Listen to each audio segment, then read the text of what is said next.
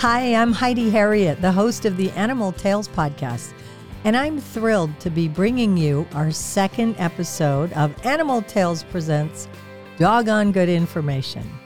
I am pleased to be joined by my co host, Tommy Fahey. Hi, Tommy. Hi, Heidi. How are you today? I'm good. I'm actually really excited. Our first episode is out and on the ground and got some good attention. So that was yeah, a lot it's awesome. Yeah. Very And- exciting. Yeah. And, you know, our discussion last week was a lot of fun. And again, this would be something I would be calling you this morning, probably if we weren't doing a podcast, to catch up on some of the things, some crazy things, some neat things, some interesting things that I've come across this week. So we're just going to do that on the air, okay? We've changed our phone calls into Zoom meetings. That's right. Verizon will not be happy, probably. Uh, so um, I want to hear about your week too. I've I'm during the week like you. I'm training, and right now I'm training some horses and a uh, couple dogs, as well as the dog that I recently adopted. I was fostering.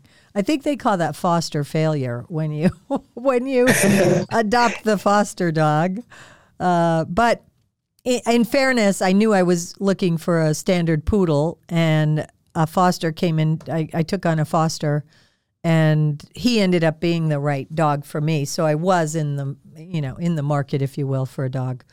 Um, yeah. But interesting, something on that front, and not really throwing anybody under the bus here, but you know, when we, it's very emotional getting pets, and you and I have talked about this, and the commercials on TV and messages everywhere you go adopt, don't shop, and get a pet, and, you know, help the pet population.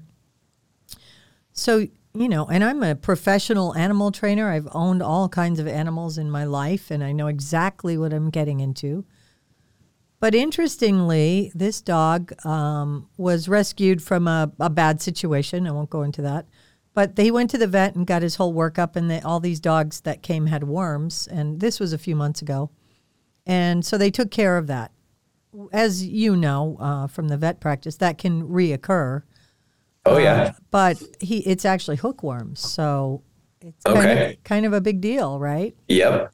Yeah. Need to take care of that. So I I had him to my vet because my little dog Trooper was going to the vet. So I let I let the big guy accompany him, and he ended up getting his fecal sample and such, and so he's on medicine. But the interesting thing about that, um, and I don't know what the answer is, but the interesting thing about that is if I had kids who played in the yard or had a lot of other dogs or such, I understand that these larvae can go into the soil which is Yep. how some of these these hoarders or these places that take on way too many dogs or feral cats have have problems like that, right? It becomes it, as it just you can't get on top of it. Is that correct? Yeah, you you get a population growing, and then uh, it reinfests the uh, the animals that are in that environment.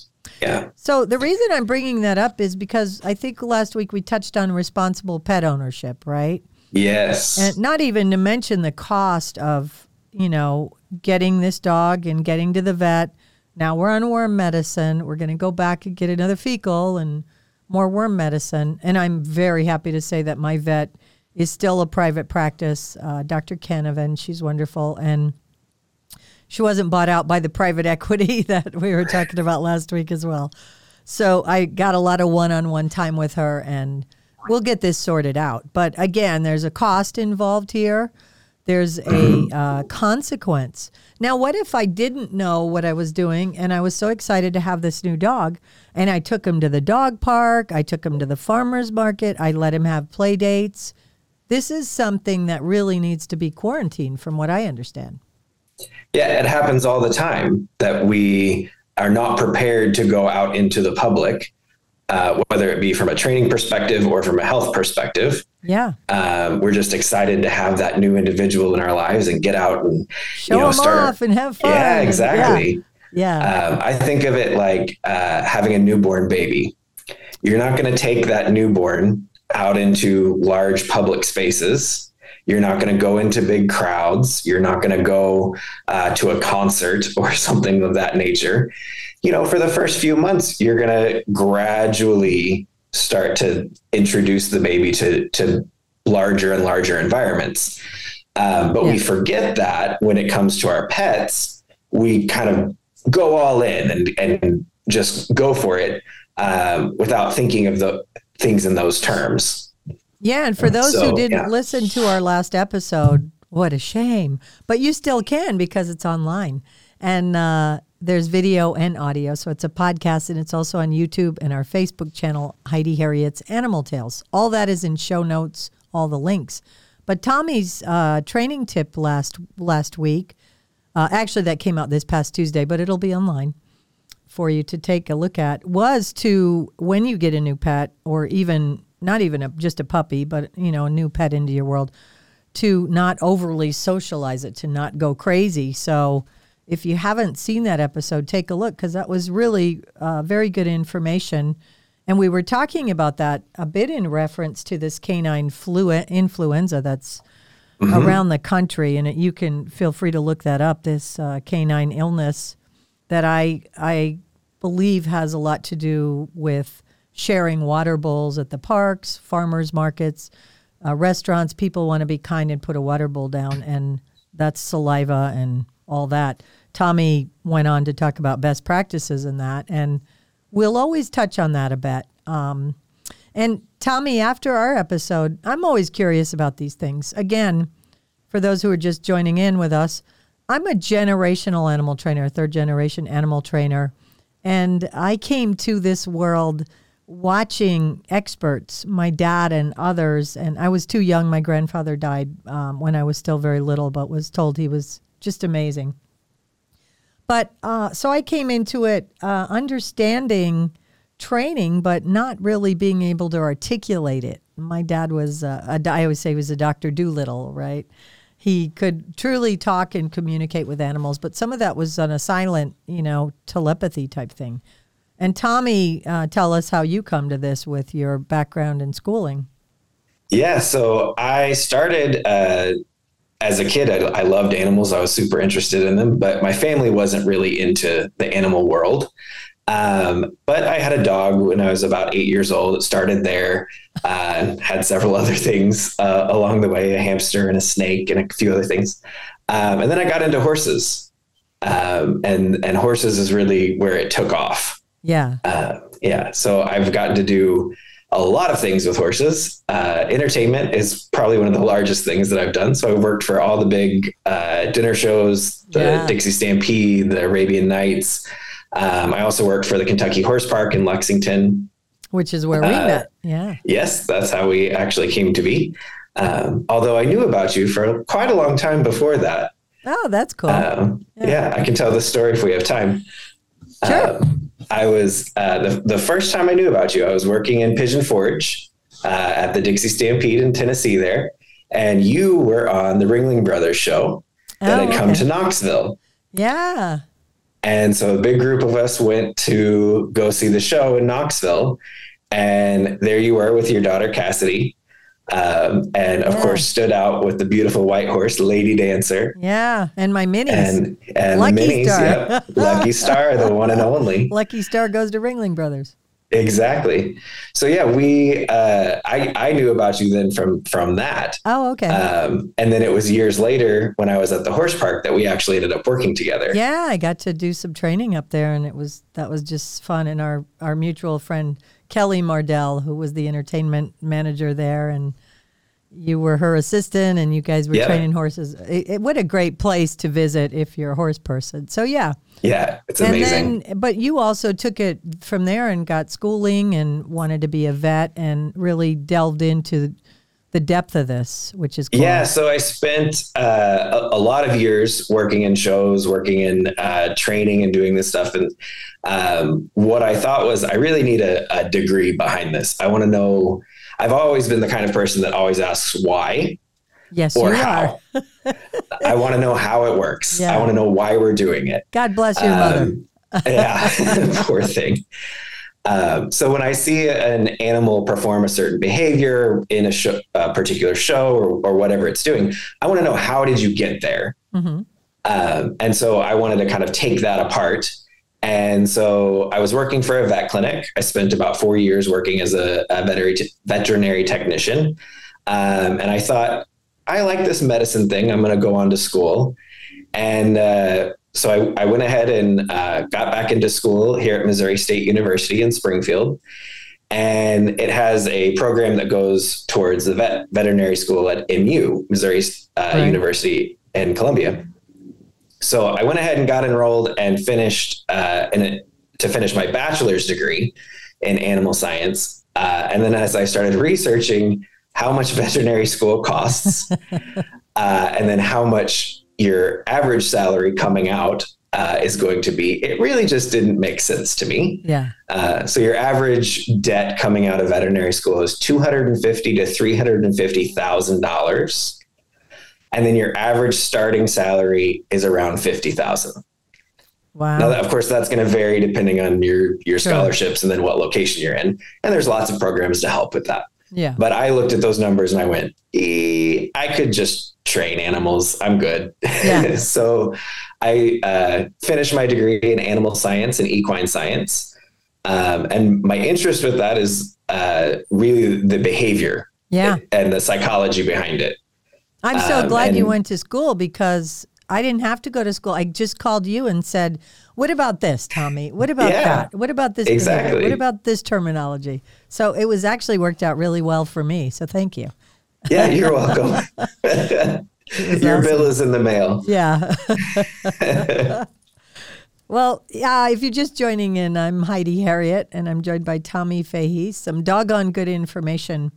We're just delving into uh, the pets and training and the way people think about it. And one of the things we talked about in our last uh, episode was um, it was the pet peeve of the last episode where I talked about trainers who say we train with positive reinforcement, and um, I just don't believe they're they're training solely with positive reinforcement, and I don't have an issue with the fact that there are training programs that incorporate um, a lot of uh, different aspects, and the training program that includes opera, uh, positive reinforcement training uh, method theory is operant conditioning. So we kind of left you hanging with that last week, and we're going to take a real deep dive into that. I want to go back for a minute, Tommy, and talk about last week we were talking about responsible pet ownership. So after the episode during the week, I was Googling around and I, I Googled responsible pet ownership. I thought, well, I'll just start there. Excuse me. Turns out the CDC has a pretty good amount of information, and I think level headed, what you and I would agree with, information about responsible pet ownership. So I would encourage folks to take a look at that. And it talks about kind of best practices and keeping your pet safe and um, uh, diseases or things that can transmit zoonotic diseases. Thank you. Yep. The, the school Zoonotic, person. Yeah. yeah, there you go. I would just say, you know, those things that translate to other animals, but right. Yeah. So I thought that was really interesting. I, I really appreciated that. And um, we're gonna we're gonna hammer away at that because I think you and I are both passionate about that. We believe that best practices are what are getting kind of left behind in the kind of frenzy of pet owners, especially dog owners, is the primary topic here. And we also both have uh, great horse expertise and horse trainers. So I don't know if you want to uh, touch on that for a minute and then we'll move into our main topic. Yeah, so a couple of thoughts on that and kind of uh, real world stories from this week. Yeah. Um, hashtag so as far real as, world, real world stories, real life problems. Yeah. Hashtag best practices. um, so Ooh, write that down. there you go. So I, my job is as a mostly as a horse trainer, and I travel around farm to farm uh, to work with different horses at people's different facilities. Mm-hmm. And I was at a, a facility yesterday and uh, the owner wasn't available so i was just there on my own. I went out to catch the horse i was going to work with and immediately i see she's got uh, drainage from her sinuses. So she's got a snotty nose. Um, and we just had some warm weather here in missouri so i thought well maybe it's just allergies. Uh, you know things are starting to bloom. Maybe she's having a little problem with that way. But as i got closer i could hear her cough. Oh, So she coughed a few times, and then as I got closer, I could see that the the sinus drainage was colored, uh, had a green tinge to it. And I said, "Oh, this horse is sick. We don't work today." yeah. Um, so I said, "Okay, we skip her."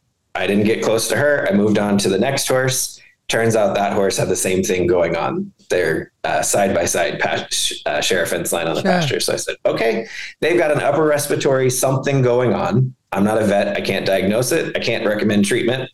Um, but as far as best practices go, I said, no training today. I am going to go and wash my hands and clean my equipment before I go to the next farm. Um, I had a jacket on, so I took the jacket off. I turned it inside out. I balled it up. It goes in the back of my truck. I wash it for the next time um, so that I don't carry whatever that disease Mhm. might be. And it, it could be nothing. I mean, it could be just a minor respiratory infection, or it could be something more serious. Would it is that Um, what isn't that a little what strangles looks like in the early stages? It can be. Yeah, Yeah, it can be. which Um, for horses is a, really nasty, uh, co- Yeah, a- communicable, transmittable. Uh, It's a strep infection.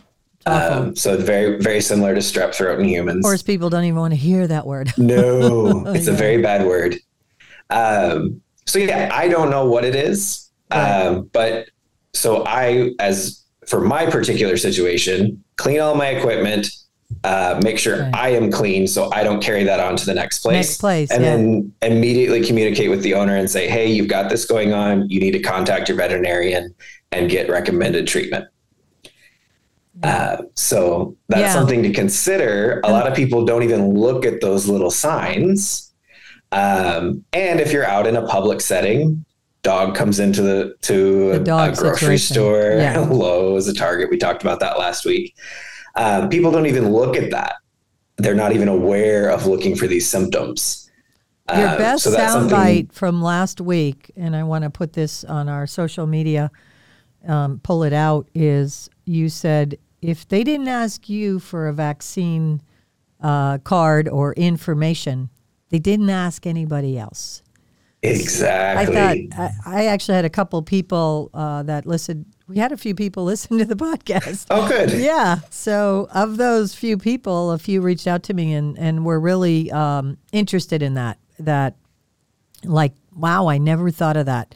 And I've never thought about it in those terms, but I'm not somebody who wants to take my dog everywhere. I enjoy them at home. I train them. I actually have performed with dogs in the past, but I, I'm just not a person who does that. And I really want us to think about that as we, I want to keep exploring that because I do appreciate. I have friends who do that, and I, I kind of am starting to understand it. I never used to, but I still want to keep uh, unpacking that because I think that best practices and, and these canine flu that is kind of sweeping the country. We had it here in my county, and they actually closed the shelter and didn't adopt any dogs, didn't let any in, any out. And Right. I'm, I no doubt they made their best efforts to, you know, uh, sterilize their environment because a lot of them are going home to pets, you know. So Um, yeah, exactly. Crazy. Yeah. All right. Well, I want to I want to get into our our main topic today, but real quick, I want to tell you something good that happened to me this week. I am so proud to have become an American Kennel Club (AKC) Canine Good Citizen Evaluator. So I'm really yeah, thank you. I'm really psyched about that. And the AKC Canine Good Citizen program is something we will talk about on this podcast a lot. It'll actually come up in our next sec- segment about training. Um, it's a foundation training program, but it kind of makes it fun and it gives people the opportunity to actually get like evaluated, get a certification, which is a lot of fun. But I'm doing it with my new dog Otis, and um, I, I'm we're going right into it. I've had him a few weeks, but it's just a great program that includes uh, ten behaviors, including walking on a leash, sit, stay, going off with others, not jumping on others as they come to you, and it's a, lot of it is with the thought in mind: housing developments, condominiums, that HOAs, that kind Yeah. of thing, uh, to make sure the dogs coming in are safe. So Sure. we're happy to have your dog. We're not going to be breed specific or anything, but it has to have a CGC, Canine Good Citizen eval- uh, uh, certification. And so I love that. And I've loved the program so much. And as a trainer, I wanted to become an evaluator. So, and there's also something called the Star Puppy uh, certification. And Oh, I love cute. puppies. So I can't wait. I'm excited. So, yeah, I'm going to do a little bit more with that. So, I want to segue now. I'm going to hand it over to Tommy because we're going to talk about something he and I have talked about so much um, on the, our phone calls.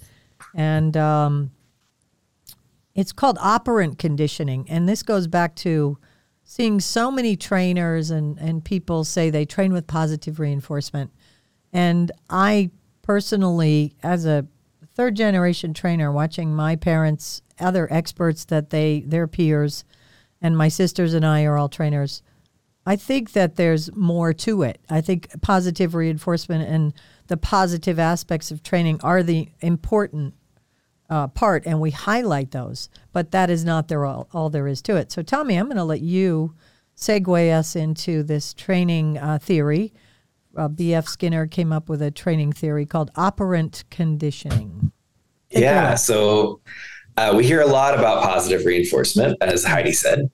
Um, and I think so, something I think you'll hear us talk a lot about is definitions, defining what is the real definition, not the connotation, but the denotation. Connotation being uh, what is thought of, but denotation being what's actually written down in the dictionary. There's that Um, degree I- at work. I know, big words.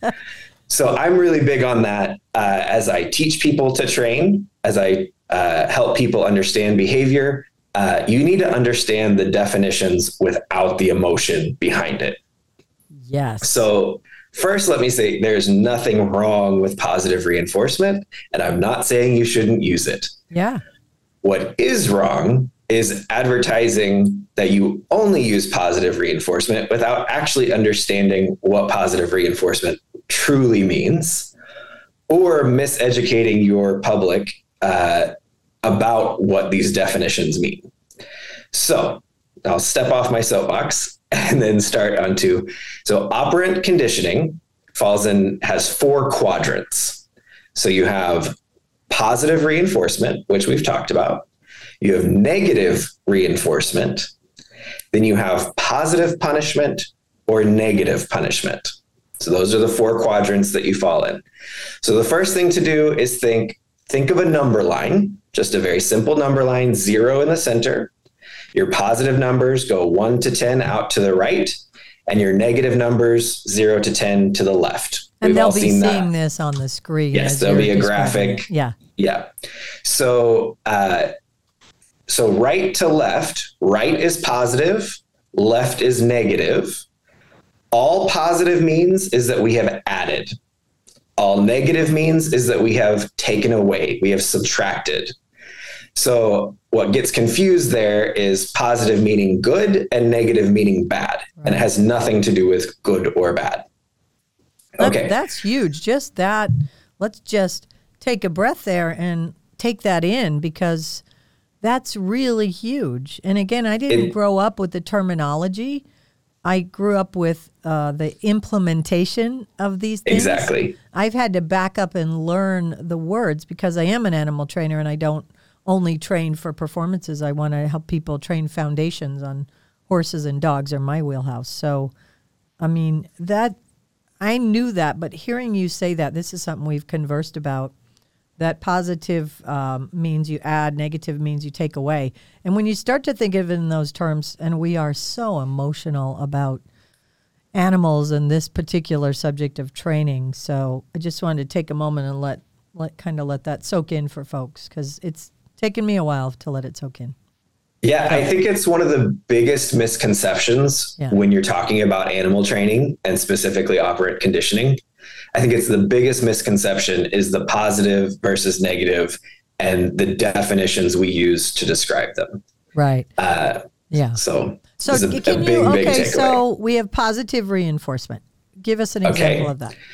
So let me back up real quick. Okay. So that was the left to right, positive and negative. Oh yeah, we're still in the Now, yeah, now you have up and down. Okay. Okay. So at uh, going upwards, you have reinforcement, and then going downward, you have extinguishment. Okay. So, are we reinforcing the behavior? Or do we want the behavior to happen again and become more likely? Or do we want the behavior to become less likely, happen less often, and eventually be extinguished, not happen again? So, what's commonly misunderstood there, and it's, uh, I think, often uh, a big problem, is are we rewarding or are we punishing? And we hear punishment and we think, oh, that's terrible. That's really bad. And we hear reward and we think, oh, that's got to be really good. It must mean food and treats and happiness. But that's not necessarily the definition of this particular scenario. Here's what I see when I hear you say that. The I go to a client because their dog is barking incessantly and they can't stop it. I come in the door, they're holding the dog, and it's barking incessantly and they're petting it. Uh huh. That's Yeah. that's where my mind goes when you're talking about that. We're rewarding that behavior. Exactly. Yeah. Yeah. So uh, let's go and put an example now. You understand the left and right, positive and negative. We understand the up and down, reinforcement or extinguishment.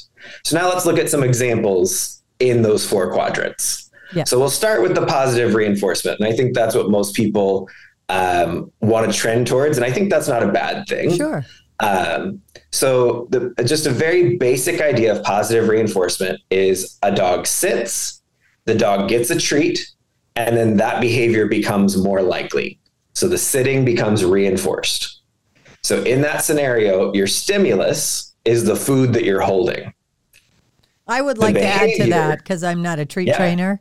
That the reward from me would be good boy, good girl, not have a Yeah. party, good girl, and like get him out of their sit. But Exactly. if I don't have a party, I kind of keep it like keep the energy towards the down of the sit, and I'll pet them. I'll like kind of heavily just stroke their head. I don't get it, you know, Yeah. don't have a party. So- but I'm not a treat trainer, so yeah. It becomes positive because you're adding. Yes. So by petting or a verbal good boy, you're adding. So that's where we're going positive. yes, Okay. And then the reinforcement is that it's something the dog enjoys or the dog has learned to enjoy because you've paired it with something the dog enjoys. okay, Now that's going into a, a totally different topic, which is class, classical conditioning. right, Um, and we'll get to that later. Yeah. Don't get your that's another podcast.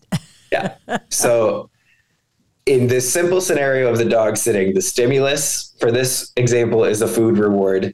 The behavior is the dog sitting. okay, Okay. So now we're going to go to the upper left quadrant, which is negative reinforcement. okay, And I think this one happens quite often and we don't even realize it. Um, so the dog barks at the mailman that is delivering the mail. The mailman leaves, not because the dog barked, but because it's they've got to go on and do their rest of their mail route. But the barking has become reinforced because the stimulus has been taken away. So the stimulus in this scenario is the mailman. The behavior is the dog barking. yeah, And so in the dog's brain, he has chased the mailman away. and so every time, and this happens, and I use this example because it's happened with my dog, Jimmy Dean, Yeah. the Jack Russell Terrier. You'll hear a lot about him. Oh, Jimmy Dean. Yeah. Uh, I have my mailbox is right up on my house, and the mailman comes right in front of the front window. Jimmy Dean sees him, gets excited, barks at him, and then the mailman walks away. And that has then reinforced the behavior of him barking at the mailman. Gotcha. Though we call it negative reinforcement, there's nothing bad in that scenario. Right. Just remember that. Yeah. Okay. So now we're going to move to the bottom section of operant conditioning, and that's where we're going into extinguishment. Okay. So, uh, positive punishment. We are adding a punishment, adding a stimulus that is going to extinguish a behavior. So, an example is a dog lunges while it's on a leash. You're leading the dog, you're walking the dog down the sidewalk, and the dog lunges. If you have a choke chain, the choke chain engages, so it restricts around the dog's neck. When the dog comes off of the pressure of that, it releases. And so you have added the stimulus of the engagement of the choke chain. That is going to make the behavior, which is the dog lunging, become less likely. Okay, so we have added positive a noxious stimulant, something that the dog will not like, which is the ch- choke chain engaging. Yeah. And so the dog pairs the two and decides he doesn't want to lunge anymore. Okay. Now we're going to go to our last segment, which is negative punishment, which sounds terrible. Negative and punishment in the same section. It sounds just awful.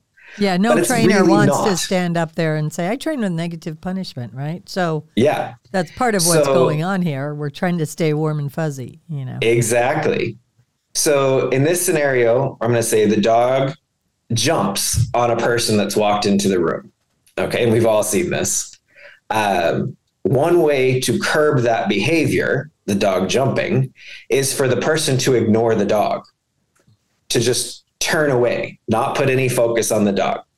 So you're re- you're removing what the dog wants is interaction. Okay, that's what the behavior is signifying. You're removing that interaction, and so that is going to extinguish the behavior of the dog jumping. So in that case, you have the stimulus, which is the person and their attention. Okay. The behavior is the dog jumping. When the person removes their interaction with the dog, the dog is less likely to jump. In theory, In theory, it doesn't always work. yeah, it hasn't worked for a lot of my clients, but Yeah. Now I have a, a real life I, example I of yeah. this. No, I go ahead.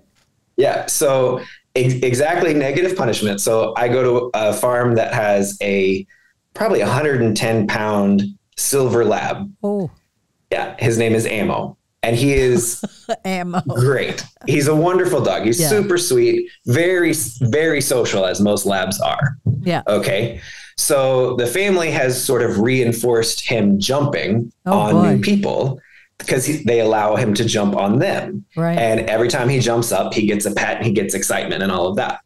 So when I started going to this farm, he immediately came up to me and jumped up on me, and his paws go all the way up to my shoulders. So my initial thought was, I'm going to step into him and push him out of my space. hmm Right. So I'm adding, which would be a positive punishment. Right. But he took that as more interaction and he liked it. It was playful for him. I said, okay, this didn't work. So instead, the next time he jumped up on me, I just turned away and ignored him. Right. And he kind of looked at me. He did the the head tilt. He's like, "Why aren't you playing with me? What happened here?" Yeah. And after two or three times of that, now he does not jump on me at all. Interesting. It only took about two or three times. And now I've added to that that I don't interact with him until he comes up and politely sits. And I didn't make him do it. I just waited for him to offer the behavior and then I rewarded the sitting behavior yeah. by interacting with him. Right. So So, interesting. yeah. I, took sort of a diagonal line. I went Yeah. from the lower left negative punishment and I took it to Oh. the upper right, Right. positive reinforcement. Right. Um, but that took a few sessions, Sure. right? Yeah. And there was nothing bad or untoward about that scenario.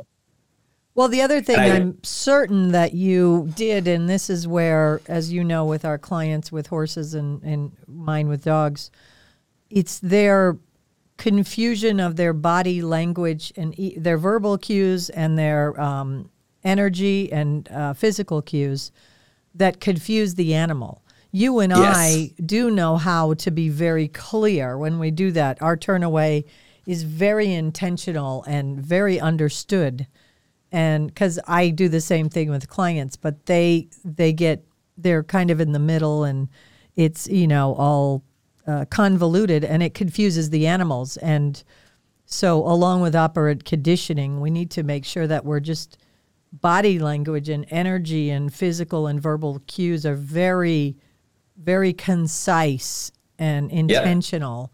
And you know, I even had a lady call me this morning when I was getting ready to come here, and we're texting about. Well, she called me, and then we started texting about dog training, and uh, with her dogs, and she said, "I'm the one who needs the training." I have a friend Most who of says the time, operator operator error. Absolutely. I have a girl I train with horses, and she always goes operator error. And at Yeah. first, I didn't know what she meant, and then I I always laugh about that. So you know, there is that. I actually have in my thing dog and their people training because Yes. the people have to figure it out. Because you and I can go in, and often we can change that behavior pretty quickly just by putting our shoulders back and, you know, hey, you know, giving them a, uh, you know, or Yeah, it's how you carry yourself, energy, the energy you give out. leadership. I always tell people don't round your shoulders, don't bend over and stick your hind end out. The energy leaves there. Yeah. it kind of goes out that end. I think a lot of that is coming from our sort of modern society Yes. and technology. And we don't, human to human, we don't have as uh, as ex- extensive a body language observation. Yeah. Um, we found this actually with the the pandemic and people wearing masks. Oh yeah. That young people were not understanding facial recognition, facial cues. yeah. Um, so that become becomes a really big problem Yes. that we are unaware of our own body language. Yes. We are unaware of ourselves in a lot of scenarios. And animals, they're so pure about that, especially if we haven't gotten in their way, if you don't have one who's neurotic from people they've been around or something. But I always say they're pure. They don't overthink it. They're just looking for direction Exactly. and leadership. And it needs to be, you know, calm and it needs to be very clear and concise. So we are going to have to pick this up on another episode, but I think you've given a lot of information and some great examples to think about. I I was I wrote this down this week cuz I think about this a lot. All this positive reinforcement. I'll look at trainers' pages. Sometimes I'm gauging what they charge for something and now more often I'm looking at why they say they train with positive reinforcement. And I always think it's are we are we as the clientele are the clientele demanding and asking for that like I want you to train with positive reinforcement. So now the trainer says, "Okay, I train with positive reinforcement." You know what I mean? Are we maybe if you're listening to this podcast and you're a dog owner and you're or animal owner and you're looking for training, is that what you're kind of demanding of your trainers? And if so, I hope that this information is helping you understand that if they are doing that at times, and you know, I, I appreciate people who are trying to make a living as trainers, but are they just pandering to what is being asked for instead of being true to the fact that I need to explain this to you because it's actually not what you think, or it's eh, there's more to it. I don't know if Yeah. you if you feel that that's the case. Well, I think it, it all boils down to people not understanding, like what I talked about earlier, just the, the basic definitions. Yeah, I think that's true. And we have uh, developed some incredible marketing strategies that use um, words that have different meanings. Oh, yeah. So just like positive versus negative, um, we have we use particular words because of their connotations. yes. Um, so when you go and meet with a marketing person, they might reword what you're saying to make it sound with a little different spin. Absolutely. And the, the, the masters at that are one of the reasons I'm doing this podcast and the Animal Tales podcast. We're getting our information from the animal rights extremist groups PETA, the Humane Society of the United States, ASPCA, In Defense of Animals. There, the list goes on. And these are what most people would consider mainstream. I consider them not to have any credibility. They are not, let me repeat, not animal experts. They are experts in creating a narrative, spinning a story, marketing, and Marketing. lawsuits, frankly. And mm-hmm. we're basing a lot of information on that. And thank you for that because that's leading us into a future episode about shelters. There's so much information about shelters out there and rescues and such. And again, led by this multi million dollar fundraising campaigns. There's so much more to that story you need to know. I always say it's a happy face emoji, oh, or the care emoji, and the sad or the angry face. But, hmm, this is the face I want. Be curious, be thoughtful. There might be more to that story. Well, there is, and we're going to bring Yeah. it to you. We just got to stay tuned so you can stay with us as we move through all this. There's a lot of information. So, Tommy, Yeah. I want to we'll we'll revisit this for sure because I think this is something that needs some time to settle in. It I know it has for me, and I actually do it, but I needed to understand the terminology.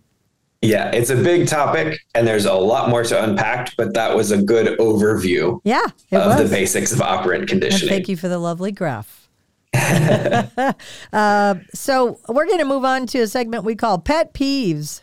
Pet And, uh, peeves. Tommy, I'm going to let you take the pet peeve this week. So my pet peeve this week is a big word called anthropomorphizing. Oh boy, yeah, I knew you'd like that. good one. Yes. Yes. So anthropomorphizing is putting human thoughts, emotions onto non-human beings. Yep. Um, now, I might not go the direction with this that you think I'm going to completely go in. I think it's a common problem across the board. A lot of other topics are have the same issue. Is that we live in the extremes. Yeah. We are either at a ten or a zero, when we should be at a five. Right. Happy face, Okay. sad face. Exactly. So I think what we have with anthropomorphizing is we have people at a 10 who think of their dog as their baby. Yeah. And one of my one of the things that gets really under my skin is when people say you're the mommy or you're the daddy. Uh, That just irritates me. yeah. Um, I have my dog Jimmy Dean, the Jack Russell. I am not his dad. I am, am his owner and his leader, and I try to carry myself that way. Mhm. Okay. So, big pet peeve for me is that. But on the other extreme from that, we have zero, which is where we don't think that the animals have any emotion. We don't think that they maybe even feel pain Right. or you know we've we've gone to that extreme and that's where you get into really uh, an abuse scenario yeah. um, and and things where where we just really don't understand the animal at all so I, I heard a really good clip uh, this came from the Warwick Schiller horse training Oh. um, he's he's a great Yeah. Horse trainer. follow it. Maybe I don't know if you sent it to me, but yeah, excellent. Sure. yeah I'll have to to send you the clip um, but they were talking about that word anthropomorphizing um, and he said what we forget is that we are sharing a mammalian experience Oh. we're all mammals Yes. right for the most part in this scenario Yeah. um, so we forget that at a at a basic level um, in our physicality um, that we share these experiences so it's all about balance. Life is all about balance. We don't want to go to the extreme of thinking uh, I'm mommy or daddy to my pet, because that can go down a uh, a scenario where you are abusing the animal for Yeah. your own emotional and we're certainly dumbing it down in those scenarios, which is which is a problem for me. Yeah. and then it becomes very difficult to make uh, hard decisions. Medical care, um, things like that become very difficult. Um, or we go the opposite extreme, which is no emotion and get into an abuse scenario with that. Right. Yeah. They don't Um, have any value. Yeah. Yeah. So while uh, while I don't think that we should completely anthropomorphize, I don't think that we should completely not. You have to be in the middle, the uncomfortable middle, as you like to say. It's all in the middle. That's where Yeah. it, that's where it lies. Wow, that was fantastic. Thank you, Tommy. Um, yeah. And I'm going to So- take the training tip this week. And uh, last week, Tommy talked about uh, socializing and how people related to the canine flu were taking our animals out too soon. We don't we don't do our diligence in our training and slowly move into that. All you hear is socialization. I even hear people with little puppies. I got to get them out. I'm like, no, you don't. Keep them in the house. Keep a leash on them, and you know, here's You my get them out in a controlled manner. controlled manner, absolutely, and little doses at a time. So my- Exactly. My, training tip this week relates to my conversation with a gal this morning who was um, offered me a cage. I'm looking for a kennel for the big dog because they're expensive. So I'm going to try to find one Yeah. online. Um, I'm all about being thrifty. Uh, so she was she had offered me these beautiful kennels that are way too small for the 68 pound standard poodle I just got. And I said to her, because I know she has uh, medium sized dogs, and they're lovely, the kennels that fold up. So I said, Why are you giving the kennels away? And she said, I just don't use them anymore. And she said, Well, let me ask you to consider this. We live in Florida. Wouldn't matter where you are, but this is the case I make in Florida. By the way, I require my clients to kennel train their dogs. I, I believe in it so much. And um, I said, she said, I used them when they were puppies and they did good with it. And now I'm going to get rid of them. And I said, well, they fold up flat. But I said, I would consider uh, maintaining their kennel training. And I said, as for my my dog uh, Trooper, he's in his kennel half of the day. You can't find him; he's hanging out.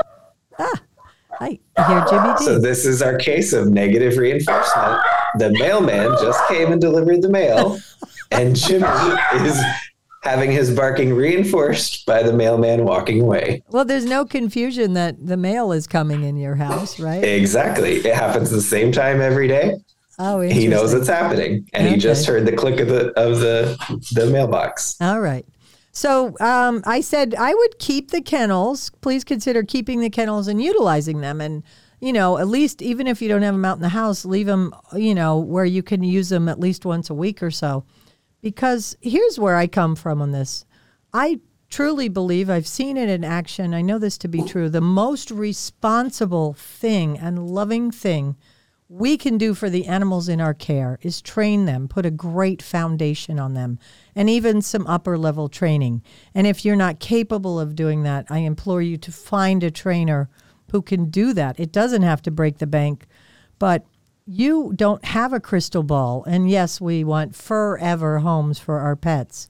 But the reality is, we have no idea what the future holds. And this is the this is what I say to clients if I am working with you, Tommy, or know you, and you have some dogs at home and you have to get on a plane and go help somebody with an emergency, you you're just gone all of a sudden, um, or worse yet, you just don't come home. God willing, that doesn't happen. You you know you're getting on the plane. You say, Heidi, please go to the house and get my dog. I have to run off. I'm going to be gone for a few days at least. I'm going to go to your house and get your dog. If you come to my house to get Trooper, you're going to say, open the door and say, Trooper, hey, I'm here to get you. And he's going to be Yeah. like, cool.